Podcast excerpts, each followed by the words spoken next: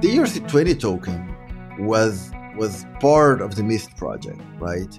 Uh, I oh wow, I didn't know that. Yeah, actually, like I joke that my career is basically a series of failed products, but those products were built with bricks that outlasted everything that I've built, right? hey there, good people in crypto land. I'm Matt Leising, and this is my podcast, Decent People. Welcome to the conversation. On today's shows, I talked to Alex Van de Sande, who's better known uh, on social media as Avsa. Avsa was way back in the day a very early Ethereum developer. Uh, he uh, helped develop the Mist wallet, and along with Fabian Vogelsteller. We talked about uh, his upbringing in Brazil, uh, part of which was in a rural village where his dad was a fisherman at one point and his mom owned an ice cream shop. We talked about his return to Rio de Janeiro. And we also talked about how the ERC20 token, which is, uh, as you guys know, the basis for all sorts of altcoins, or uh, you might want to call them shitcoins, was part of the Mist Wallet project with Fabian Vogelsteller that Avsa developed, uh, which was something I didn't know. We also uh, studiously avoided talking about the DAO incident, which, if you've read my book, you know Avsa was a huge player in that drama so I uh, hope you enjoyed the conversation. Let's get to it. Yeah, so I, I was laughing because uh, I was just looking up, you know, some stuff on you, Alex, and on your Twitter banner page, you've got my book there, and you've highlighted uh, where I called you an excellent husband uh, in the in the description. so I, I think she even tweeted that uh, something uh, like it's so easy for men to be great dads and great husbands. And it's so easy for women to be tagged as terrible mothers and terrible wives for just doing basic stuff, right? So yeah. and and I think she's she's she's my rock, but she's also the person that helps me like put my feet on the ground. And I think that's very true, right? I highlighted because I found it a very very funny quote, and I joked that just to be just to make sure I'm not married to to Matt, so he's not he doesn't actually know much about me being a husband outside of that. And like she she she's quite happy with me being a husband. It's just that she finds she often mentions how she she's a doctor, she's an anesthesiologist, and she's also like a terrific mom and she she's always learning and doing all of that and, and she's like saving lives. She's at the same time like one day she's one morning she's waking up to save lives, and then she's going to pick up the kids from school, and then she's learning about how kids learn while they sleep and how sleep patterns help people grow and things like that. And honestly, nobody wrote a book about her, right? I think she she's done so much more good to the world, and yet I've just happened to be in this crypto thing, and boom, I got into like three books, and I I never saved a life, right? And uh, but but still, I do have that that little. I at least I, I can tell her that yes, I do have uh, final proof, published proof that I'm good uh, good husband. I think that's funny. Yeah.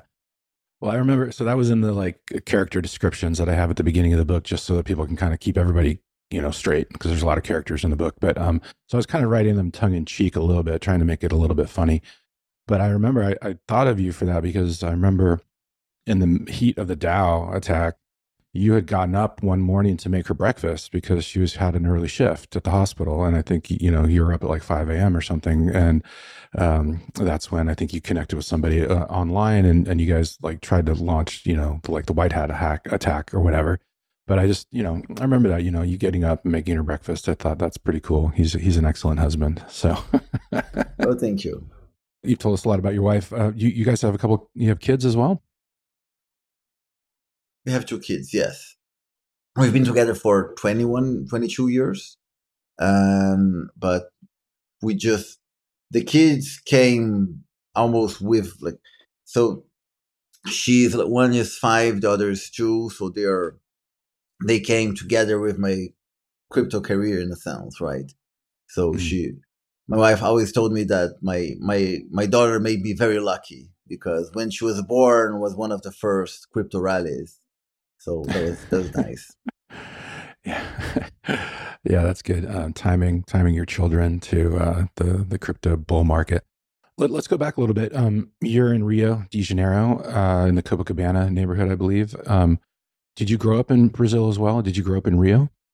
I did. I interesting story. I was actually born in a more northeastern city, like a small fisherman village. My my my my dad and my mothers were like they wanted to they were sort of a hippie and they wanted like to have kids in the middle of nature so they moved when before i was born they moved into a very very small village where like my my father my father had a bakery at some point he had like a fisherman boat my mother had mm-hmm. like an ice cream shop they they were really those like small small town folks and then and then we, I came back to Rio when I was like a small kid, and I grew up here. Yet, a lot of people assume that I'm not Brazilian. A lot of people assume that I'm Dutch or something. And I've had people come to talk to me, and and they were like, come talk to me in in Dutch, and then just, oh, I just assumed you would understand what I'm telling you, but yeah, I am. So Brazilian. just based on your last name, of course, right? Van de Sande. Of course. Yeah. So is your father Dutch then, or? My grandmother is Belgian. Okay. And so, did you like grow up going out on the fishing boat before you moved back to Rio and doing stuff like that? Um, were you hanging around the ice cream shop, like stealing ice cream cones? Exactly. So yeah, I, I had a very fortunate childhood with with like just jumping on rivers and climbing trees and eating eating fresh cashew from from trees. And wow. then I came back to Rio, and I think uh, I, I I still remember like I, I think I, that's probably around the time that I got really interested in computers. So my father bought what, what was still like a black and white computer that would attach to the TV and was mm-hmm. telling starting to like to tell us about programming and I was like fascinated. And I, I probably one of my earliest memories of computers was him just opening like a program that would ask you your name and then you would remember you like it would hi alex hello to whatever let's play a game and i was like fascinated oh my god the computer re- remembers me that is fantastic like tv doesn't do that TV, the TV never knew who I, I was. Now the computer does. That's that's crazy.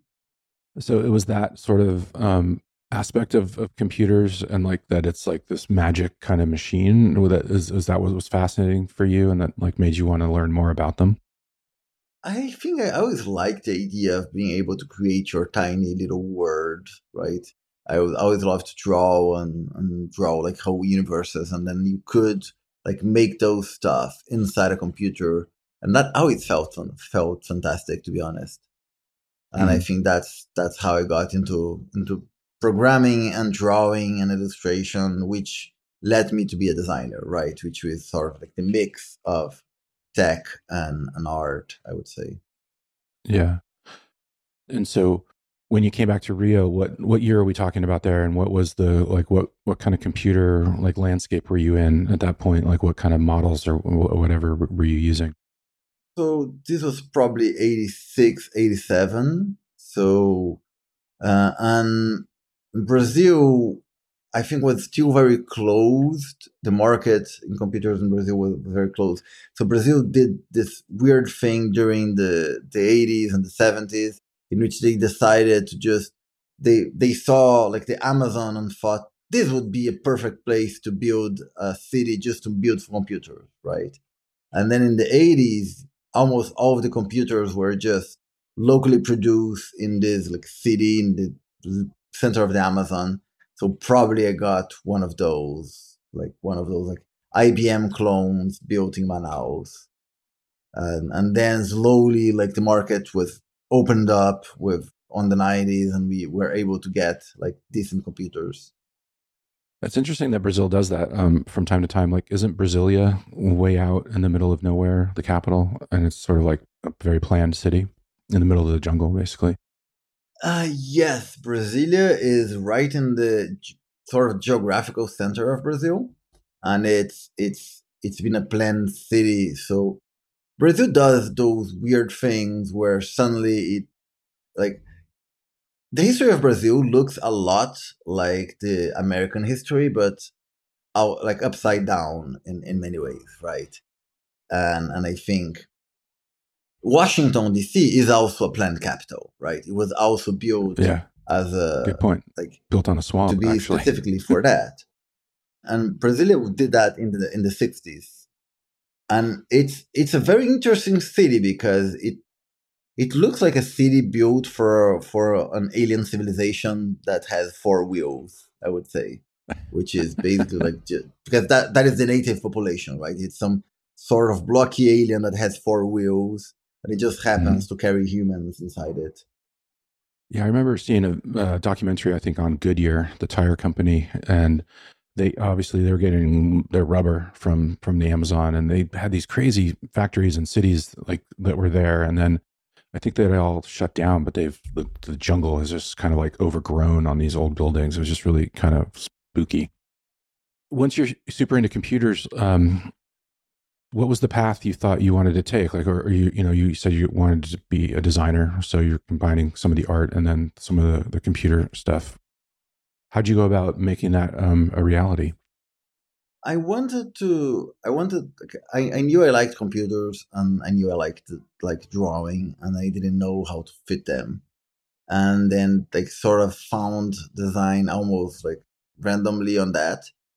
And i think I slowly realized that uh, within design you could you could do that. You could create like this those those digital and and physical worlds combined.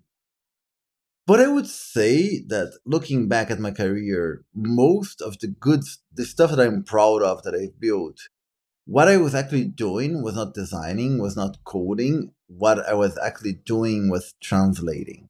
Right. And I think hmm the things I'm most proud of having done were things I looked back and, and really what I was doing is I was getting something complicated and I was translating to another medium, right? I was translating into a visual medium. I was translating into like an interface. I was translating into words. And those are things that like I like, just understanding something complicated and, and, and being fascinated about it and wanting to tell the rest of the world that couldn't understand it, but wanting to try to tell them in their language in a way. Yeah, that's really interesting because I I feel very much the same about writing and about being a reporter. You know, like you're you're basically I'm trying to translate complicated things into into easy to understand. You know, um, words basically, and uh, that, that's kind of what I think appealed to me so much about um, Ethereum and blockchain uh, was was that it was fascinating, but you know, it just it definitely needed some translation for a, a, wider public or a wider audience. So, did you go to art school, or what did you like? How did you figure, you know, like to to make you know to take the next step yeah. in, in your career?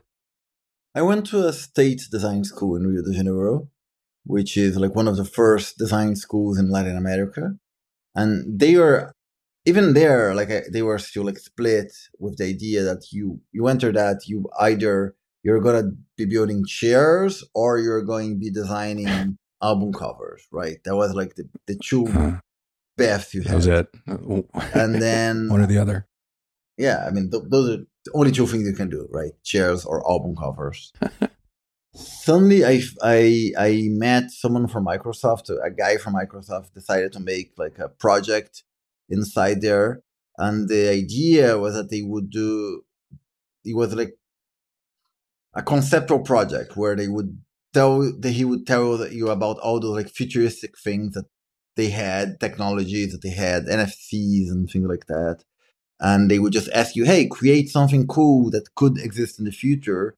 And I was super passionate about that. I was, I like, I think that was one of those like career deciding moments where, oh my god, this is fantastic! I can actually, I can, I can do those both things, right? It's not album covers, not chairs. It's about creating something that is useful, it's technical, but it's also 2D and it's also like digital.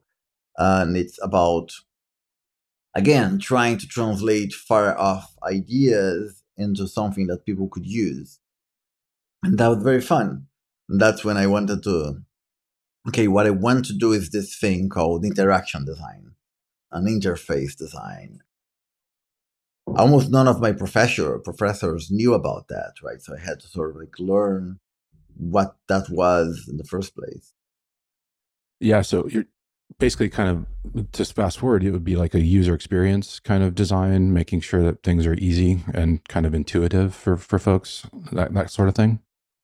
Precisely. So th- this is the part you're going to hate, but w- when did you uh, get into crypto, or how did you first? Was uh, when did Bitcoin probably come across your radar? Uh, I read a, I read an article about saying something about Bitcoin, which was I've some old site like mahalo.com, something on one of those like defunct sites, I would say, that had a very clickbait headline saying, look, this thing is either going to be like overthrowing governments or it's going to be forbidden in the next few months. And yes, it's real. We tested it. And it would describe how Bitcoin worked. And that got okay. me interested. I was like, yeah, that's that's cool. And then I saw a talk on someone saying, hey, about the real possibilities that cryptocurrency allowed uh, allowed you, and those were things that, and those those were things like, oh, you can have your car talk to the other car, you can have uh, organization that is just digital, and that's when I first heard about smart contracts. And then yeah. I was like, whoa, Bitcoin is going to be so awesome in the future when it has all those smart contracts. I'm going to just wait and, and see. And as you, as you know, Bitcoin never evolved in that direction, right? It was just like they, yeah. they it seemed like they, they were simply not interested in, in doing that. And then, okay, I guess I need to keep an eye on what is going to be next big thing that will happen in this, this space and that is when Ethereum appeared. Yeah, and one of my favorite stories in the book was um, how you and Ryan Zurrer got to know each other. Uh, I think you, you, like one of you guys put out a post for like let's do an Ethereum meetup, right? And you were the only two guys that showed up, and it was like uh, you you yeah. started having lunches at this was the restaurant. Exactly. That's that. That's basically it was me, Zurrer, and, the, and some and another guy that it's still a friend of ours and and and I think like we were the only people interested in Ethereum and, and Rio probably back then. Mm-hmm.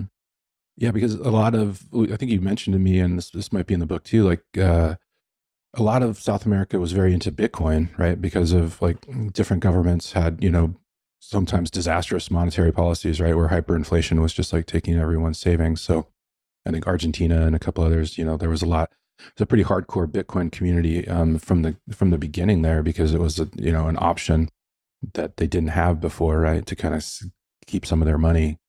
Um, but you guys in Brazil, you, you're like probably one of the first Ethereum folks down in, in the whole continent. Well, I think Bitcoin does appeal to Brazilians on that sense, right? The generation of my parents they lived through that. Like they, they lived through a phase in which the government simply decided that like they, they had no way. Brazil was even like luckier than a lot of like South American countries in that sense. Argentina had like, so hyperinflation last 10 years. Uh, hyperinflation is not something that this generation of Brazilians knew. Like the generation of my father and my mother, they lived through that. I like I I was a millionaire when I was a kid, right? Probably like every like I, I think my allowance was probably like in the millions, right? I, I, I would receive like hundreds of thousands of, of current in, in, in currency just to buy like a comic book, right? It was something like yeah, right. 500,000 right. was the cost of a comic book. So everyone was a millionaire.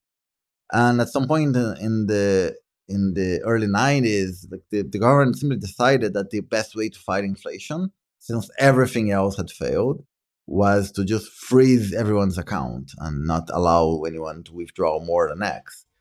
So this the, people remember this, right? This is the sort of like the shocking thing that people will, will not forget. And I think that's that's what attracted a lot of people on on the on the for, for Bitcoin.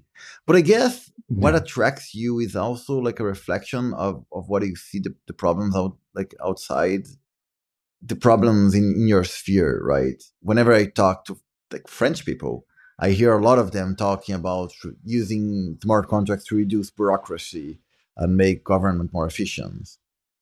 When I talk with like more with Americans, often what they want is how do we how do we avoid like a government that is like too big or or a government that is more like responds more to people. When when i we used to talk to the to people like a, a lot of people on the ethereum community were from former soviet blocs from russia and from hungary and a lot of them were basically okay we we like we are living this like maybe short-lived democracy phase and we need to do everything in our power to build the tools that will allow that to like allow this freedom to keep existing even if the government try, tries to close it down again. Yeah.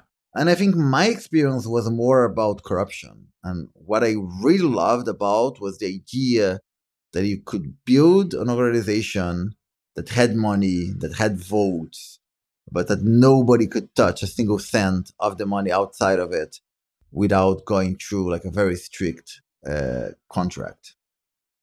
Yeah, that's one of the powers of it, I think, in my opinion, is that you can bring so many different ideas to it and kind of like you can make something out of it that might, you know, make a situation in the real world much better or more um, transparent or more honest because it's got this set sort of rules. Um, so along that line, um, you were you and Jordi Baylina were you guys uh, created Mist, which was one of the earliest uh, Ethereum wallets. How did you How did you and Jordi meet? Because I thought Fabian wasn't he? No, not not Jordi. You're thinking about Fa- Fabian. Oh, I'm sorry. Yeah, yeah, Fabian. Sorry, sorry. Um, so yeah, Fabian Vogelsteller. Um, again, though, I think he was sort of based in in Europe. Uh, how, how, did you guys meet? And can you tell me a little bit about like uh, building that wallet and, and what the rest of the infrastructure was like back at that time? Sure. So I got into the Ethereum Foundation by by just like I got it into the into a time in which you could go to the forum, make an answer, and people, everybody in the Ethereum Foundation would answer you. Like Vitalik would answer like a post on the forum, and and and that's when I I think I first downloaded a piece of software from Gavin Wood called AlethZero, which is like which was a crap piece of software, but it was like so fascinating because of all it could do. And then I like tried redesigning it. I posted it on the forums, and then Gavin messaged me saying, "Hey, I, I want to talk to you. Let's talk about this." And then he told me, "Look, I think I like your design, but I think you're not thinking far, far, far enough. Right? You're not, you're not grasping the full vision of it." And which surprised me because I thought, "Hey, I, I, I thought I was doing something like very like completely like, thinking yeah. everything, and he was no, you're not going far enough. Let me tell you about Web three, right? And I guess that's where when I first heard the term. And so Gavin and Jeff, they had this vision of like a, a, a browser that would be the foundation of any web. And I think part of it was uh, and and that's something we failed on the like discussions of the current Web three, in which like it wasn't based on servers, it wasn't going to be used working in normal browsers. You have to do everything through crypto. You were like it was like going to be everything peer to peer and things like that. And so I started building that as inside the Geth team with Jeff. And I, I was having to design it using Q, which is a horrible interface language just, just barely as allows you to make buttons and, and like switches. And I told Jeff, look, Jeff, I don't think I'm qualified to do this. I think I need someone else to help me. Probably someone that would be very good at building like single one page apps on using web technology. And then he told me, I think I know the guy. There's like this weirdo that's always appearing on in in Berlin meetups. He, he really wants to do like Ethereum things, and he introduced me to Fabian. So I I hired hired Fabian, but Fabian is a very unique like guy he never like I hired him, but at some point, if if you saw or or interaction, you you could figure out he was my boss, right? Because he was like, and uh, he, he he had like very strong opinions and very strong ideas, and he would talk literally for hours on the most simple things, right? And we would debate and discuss, and it was very very very cool, right? I had I worked yeah. with Fabian for two to three years on Mist, and and was like one of the best work my one of my best works. And that is sort of like when we uh, in the beginning was like just two of us.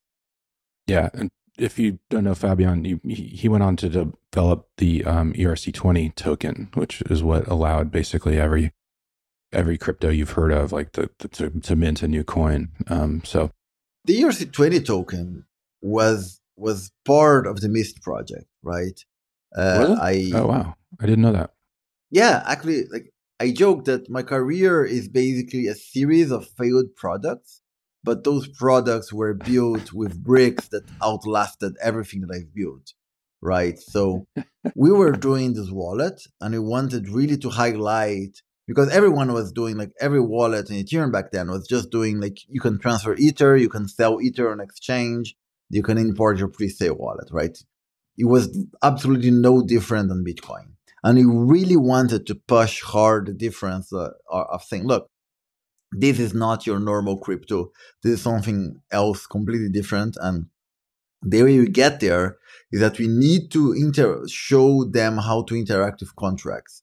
We sh- need to show them an interface that would allow you to interact with any contract that you you you want without having to know the the, the UI and we should also have tokens like tokens we knew tokens were going to be a big big deal. It was on the white paper.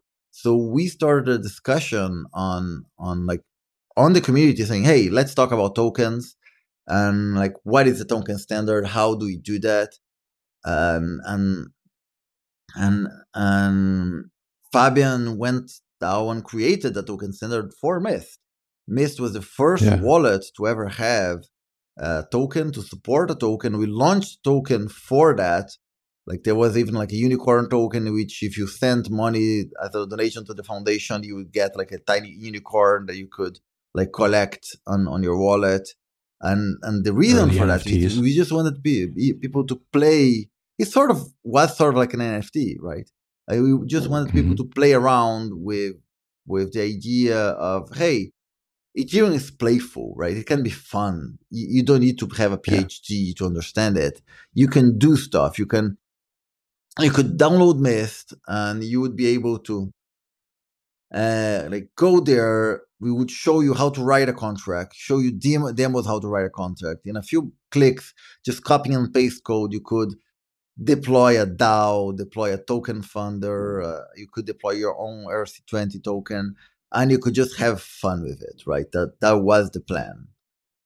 Yeah, that's really cool. I didn't know that. And one thing you mentioned, uh, I wanted to just circle back. Uh, you mentioned Gavin Wood, obviously huge um, influence in Ethereum. Um, he wrote the yellow paper that kind of like specked it all out and uh, took Vitalik's, you know, main architecture and just made it like the blueprints. Um, was he the first one that you remember using the term Web three to mean like the next iteration of the web? He's the one who taught me that. Yeah. Yeah. Okay. So let's let's like keep going on on the uh, failed projects you've had, but the building blocks that are still there. what um was um did you get involved in the Ethereum naming uh, service at this point, or was that a little bit later? Because yes. I wanted to talk to you because um, about yes, that so because I just uh, I just talked to Nick Johnson for uh, a, a, podcast, and, and he's he's a fascinating guy. Um, but maybe you could just kind of tell us a little bit about ENS and, and why you think it's important and what it allows people to do. Naming is also one of those things that predates Ethereum, right? Uh, ENS was the first naming system like in Ethereum, but naming itself predates Ethereum to the point in which you could say that it inspired Ethereum, right? One of the first non-financial use cases of a blockchain was Namecoin, right? And and it was like a whole, like basically a copy of roughly a copy of of Bitcoin, which you could just mine names instead of mining currency. And I guess Vitalik looked at that and, and, and looked took a look at other projects and realized, hey, wh- why do we have to have like a brand new blockchain for names, another blockchain for tokens, another blockchain for like trading? Why can't we have like everything in a single blockchain computer, right? So that's why, like, when you see like the white paper, it had it talked about naming, it talked about tokens, talked about DAOs. So we always knew like that we would do that at some point. In fact, one of the reasons that we didn't have checksum on Ethereum addresses was that everyone on the team thought, yeah, nobody was going to be using Ethereum addresses anyway. We're all going to be using like names and a name register, thing, things like that, right? Gavin Wood had his own name register that he deployed in the early days of the of uh, of Ethereum, and that that was that. And let me just jump in. What you're talking about here is rather is that rather than using the long string of random characters, right, for your address, it would just you you use like uh, alex.eth or mine is matt l or matthew l.eth. Uh, that's but that didn't really kind of come about for quite a while, right? Exactly. It took again a lot of the things that we fought in the early days. We thought ah, that this is going to be it's going to be easy. It's going to be fast. It's going to be great. Uh, and yeah. and it took like years and billions of dollars to realize that vision, right? A lot of small things like that. ENS is a great example of that, uh, because I thought, sure, ENS, and it was also the same time we were getting ready to integrate uh, Swarm into Mist, meaning that you could always like navigate directly to uh, a decentralized web page by just putting the Swarm hash. And we knew, look, Swarm hashes nobody's going to remember those swarm hashes. It's the same problem as an Ethereum address. We need to have like a simple name for that, a simple short, uh, a shortener for that. And, and, and it should be the same thing, right? You should be able to have like a name like alex.eth or nick.eth. And Swarm was the browser, right? The decentralized browser that you were talking about before that kind of didn't end up going anywhere. Is that right? Decentralized file storage, right? The idea in the early days of Ethereum that there would be like it would be made of a tr- the Web3 was a tripod, right? It would be Ethereum for everything that needed consensus. Whisper it would be a decentralized chat protocol for everything that was just fast messages that you didn't need to like you just wanted to send a message to someone. You didn't need to have like a consensus thing. And then Swarm would be decentralized file storage, right? It's interesting metaphor because a tripod cannot stand with a single leg, but that's basically what the Web3 became, right? Because we never got the other two, right? I think, and it sorely missed it. It missed. I think like we definitely we still need to have like decentralized file storage and and decentralized messaging.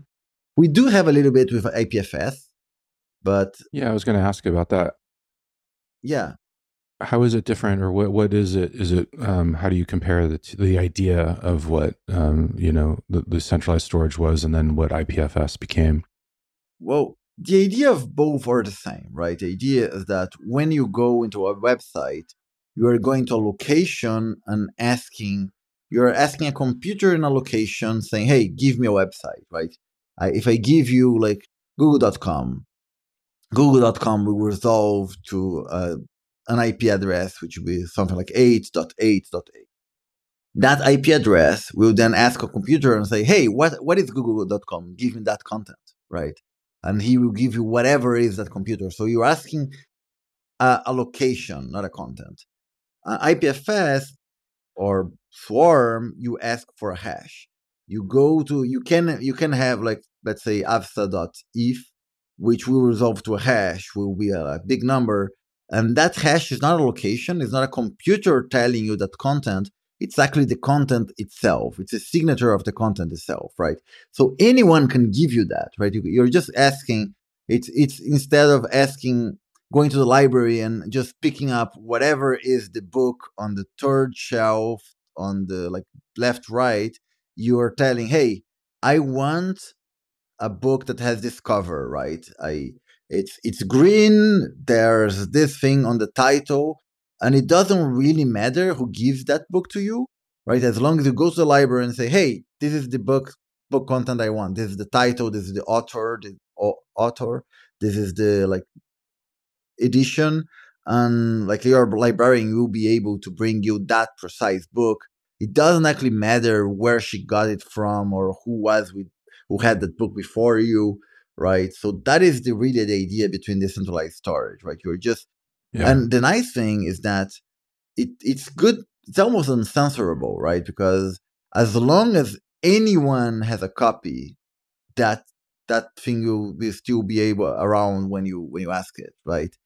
And of course, yeah. the problem is that often nobody has a copy, right? And I think that's the problem, not with IPFS itself, but really with the architecture that we decided for Web3, in the sense that uh, some NFTs they keep they, they keep their image in, in IPFS, but then and almost every every time what you're doing is you're just asking like a provider like Amazon to actually host the image for you.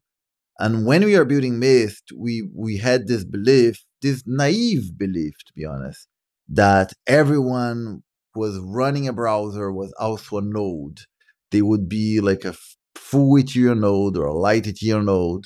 They would be also like hosting files for Swarm. And whenever you downloaded a website from the decentralized storage, you would be also be uploading a website. So the more people that ac- would access a website, the more people, like the fastest that website would load because more people had backups and had local backup, right? And we, it was a very like, it was a very like beautiful architecture, but it just the, the tech just wasn't there yet. And I was telling you, and I think we were talking about ENS, where ENS fits there. And so Swarm has the and the IPFS has the same problem as in Ethereum address. It's just a long, unmemorable like string of random characters that you can't just know.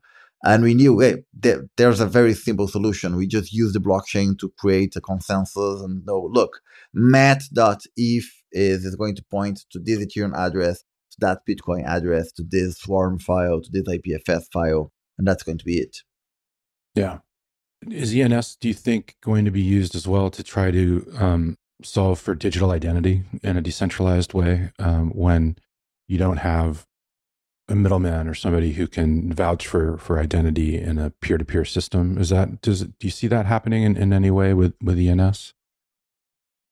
It's beautiful because I think it's one of the things that that that happened like on ENS on in its own. It wasn't what we created it for, but it sort of became right. Uh, so when we when we created ENS was just really a shortcut, a shortcut for your address, a shortcut for your baby website.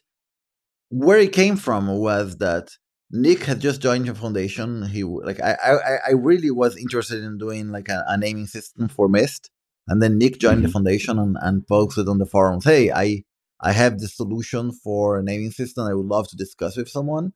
And we started talking, and we decided to collaborate and, and launch this thing. And I thought, "Hey, I'm gonna. That's okay. It's it's a feature from just a, a small feature for Mist.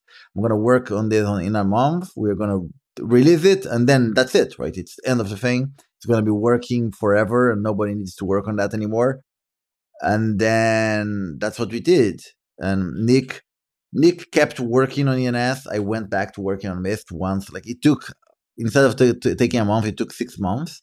And then that's the first error. And then the second error is that I left to go back to Mist because yeah, this is just a feature that was built. Uh, Nick, on the other hand, kept work building and kept working on it, and and and I think it's a great lesson because this little feature that I thought was just, yeah, naming thing became then the central point of a digital identity. It then became like a, they, uh, last year they did an air, airdrop. And then that airdrop became like the, the centerpiece of a billion dollar ecosystem with lots of tools and lots of companies. And and they're now they're they're shifting into a DAO too, right? It is a DAO. Exactly. It is like yeah. almost yeah. everything, every decision is just part of the DAO. and it tells me like why a lot of the things that we thought would work didn't work like because we were building like a little browser that would be a full node that would be all of those things and a lot of things we thought that were just like a small feature became billion dollar industries like exchanges and tokens and naming yeah i like to ask people like you who've been in ethereum basically from the very beginning i know you've definitely touched on this you you know about like the the naivete and some of the mistakes but in general, like in 2022, you know, going back to, I don't know, 2014 or 15 when you got involved, how are things going in your opinion in the, in the big picture? And, and uh, what are you, what are you happy about? And what, what are you surprised that still um, hasn't kind of come to fruition? Mm. I guess everything became mainstream a lot faster like in in many ways i would if i if i could talk to like myself five years ago in many ways i would be like shocked on on how much something became mainstream and in many in many ways i would be shocked on how much stuff did not evolve right? Both of those things are true right? In many ways it evolved a lot and in many other ways it just didn't evolve enough right? And i would say that it evolved a lot in in the mainstreamization of things, right? Suddenly everybody's talking about NFTs and tokens and people raise billions of dollars doing like token sales and things like that. On the other hand, uh, a lot of it was about fi- finance and financialization. A lot of those early ideas were left, right? What about this whole idea of like making a website that doesn't go offline about this idea of making apps that you can't stop or you can't censor what about this whole idea where you create a dao that governs itself and keeps existing even if if if like if if the developers themselves are arrested, right? Tornado Cash, the Tornado Cash DAO, right? The purpose of a hmm. DAO was precisely for that. If you build a technology that is deemed dangerous and they started like sanctioning you and arresting people, the DAO should be there to still like keep the thing running, right?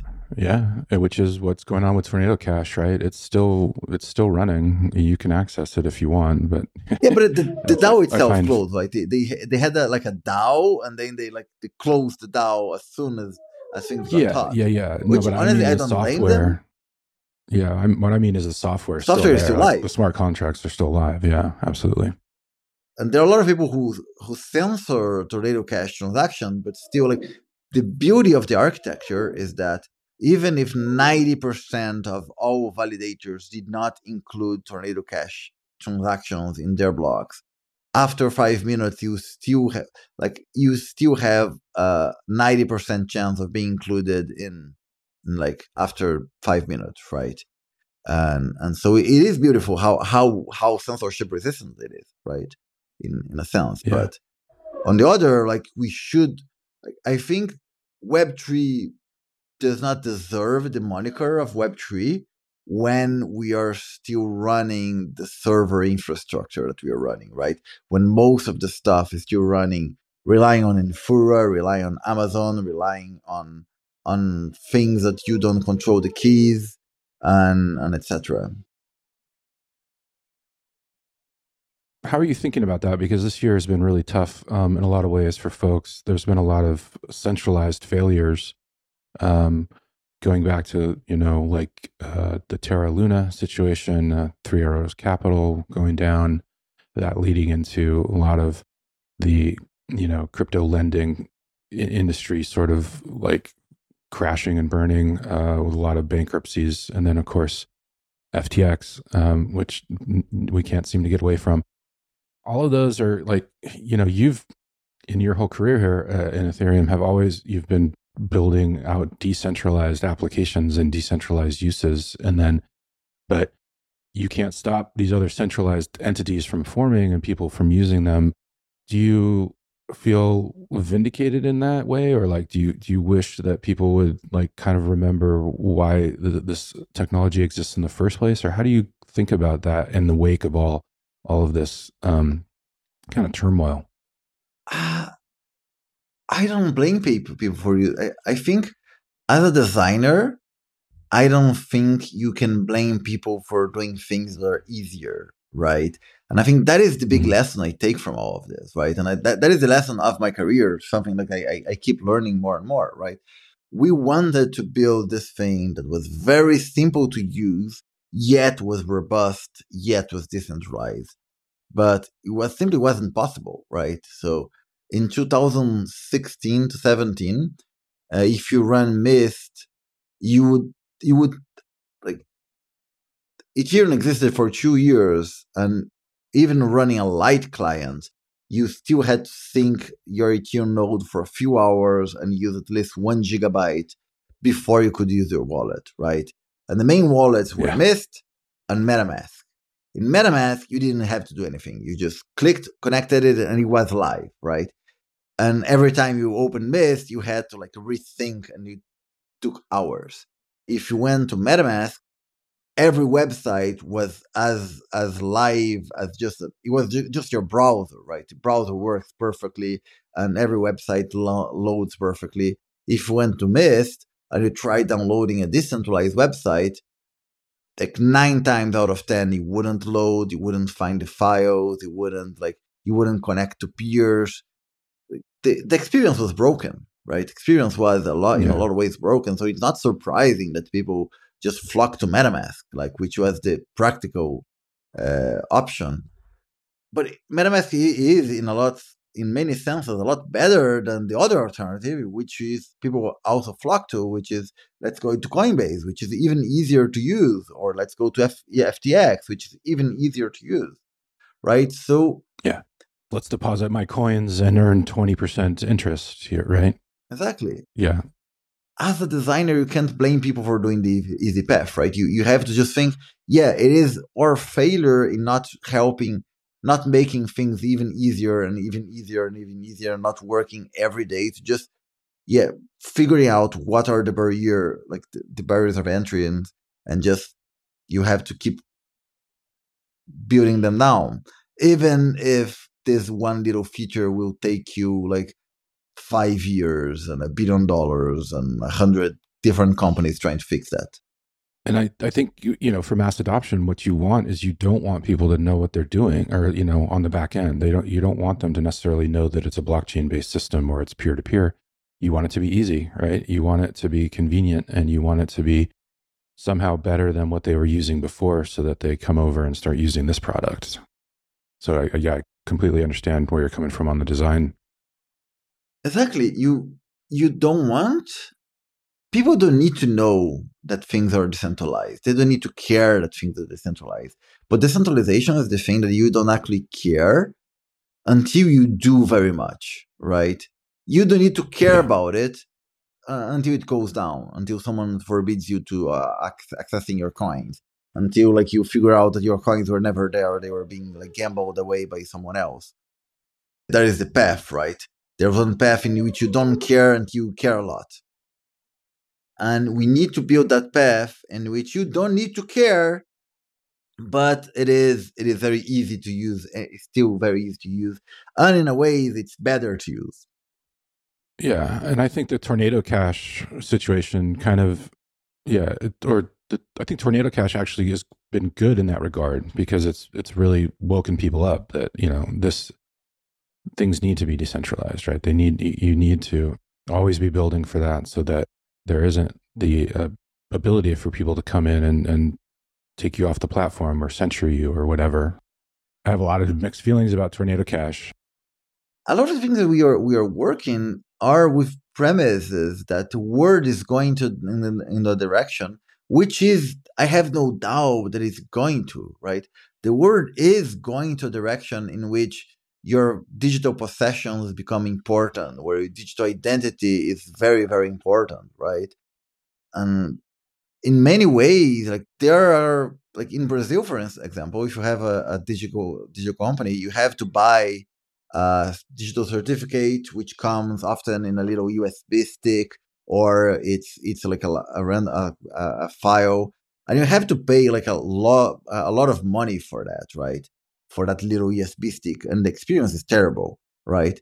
And what we are trying mm-hmm. to, and if you take a look at what Ledger is doing, like Ledger got the like Ledger just released the Ledger Stax, which I'm very excited about because it was designed by the like the same guy who designed the the, the early iPods, and it's it looks like a beautiful way to own things, right? And soon, like I think people will look at that and ask, why can't this like why can't I do like everything that I hold that is digital? Why can't I hold it in such an easy way, right?